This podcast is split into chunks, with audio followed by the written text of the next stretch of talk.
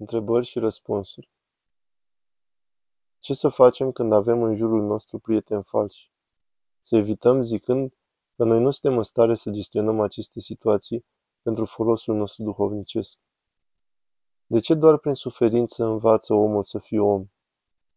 Păcatul este plăcere trupească, deci prin suferință ieșim de sub atracția păcatului care ne răpește libertatea. Părinte, ce este dreptatea dumnezească? Dar dreptatea omenească. Ce loc are dreptatea dumnezească în viața duhovnicească? Dreptatea dumnezească este despătimirea. Are loc central într-o scopul vieții duhovnicești.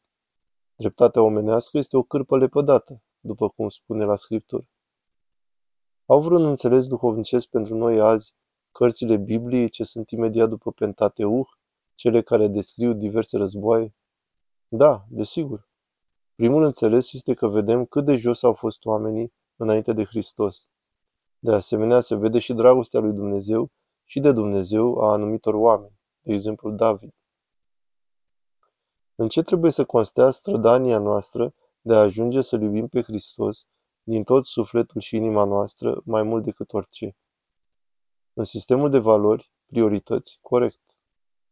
De ce Dumnezeu îi permite diavolului să ne ispitească? Pentru a ne mântui. Ridică ispitele și nimeni nu se va mai mântui. Părinte, cum să mă rog pentru vrăjmași? Doamne, luminează-l! Doamne, ajută-l! Cu smerenie și cu drag. Dacă în zilele când țin post poftesc la diferite mâncăruri de dulce, e păcat? A pofti nu e păcat cu fapta, ci începutul păcatului. Dacă atunci când ne înfuriem, inhibăm exprimarea furiei, nu poate face și mai rău aceasta și să răbuvnim după?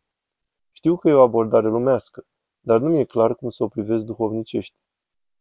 Dacă după aceea ne rugăm și ne liniștim, nu va răbuvni. Să ne gândim la veșnicia noastră și să vedem lucrurile în lumina lui Dumnezeu. Unii teologi din țară consideră închinarea la darurile magilor idolatrie și alții fac bășcălie zicând că sunt fake-uri.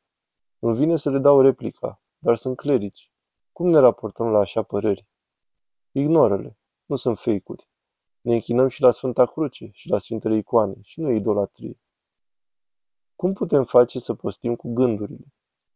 Evităm centri puternici de atenție pentru că acestea generează gânduri.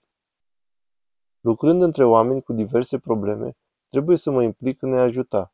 Nu prea mă pot ține la distanță de centri de atenție.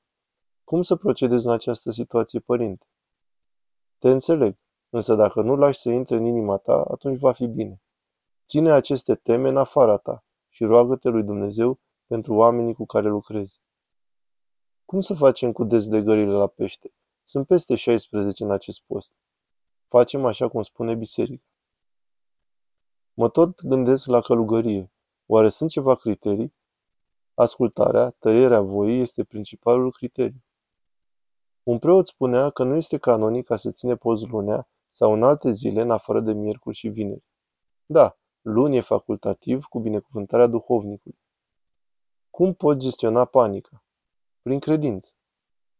Eu țin post, dar când încep să mănânc de dulce în zilele fără post, mănânc mult. Ce să fac? Am încercat să nu mai mănânc, dar tot nu pot. Încet, încet. Întâi să tăiem mâncărurile de dulce în zilele de post. După aceea să avem grijă să nu mâncăm între mese. Într-un final, să ne sculăm puțin flămânzi de la masă. Citatul de azi. Ai de îndurat ispita de a o sândi pe alții chiar după întrebare, pentru că n-a murit în tine ispita de a te socoti drept, de a te justifica. Și nu ți ostenalea de a te feri de această patimă.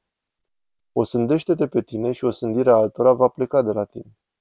Sfinții Varsanufie și Ioan, scrisori duhovnicești, Filocalia, volumul 11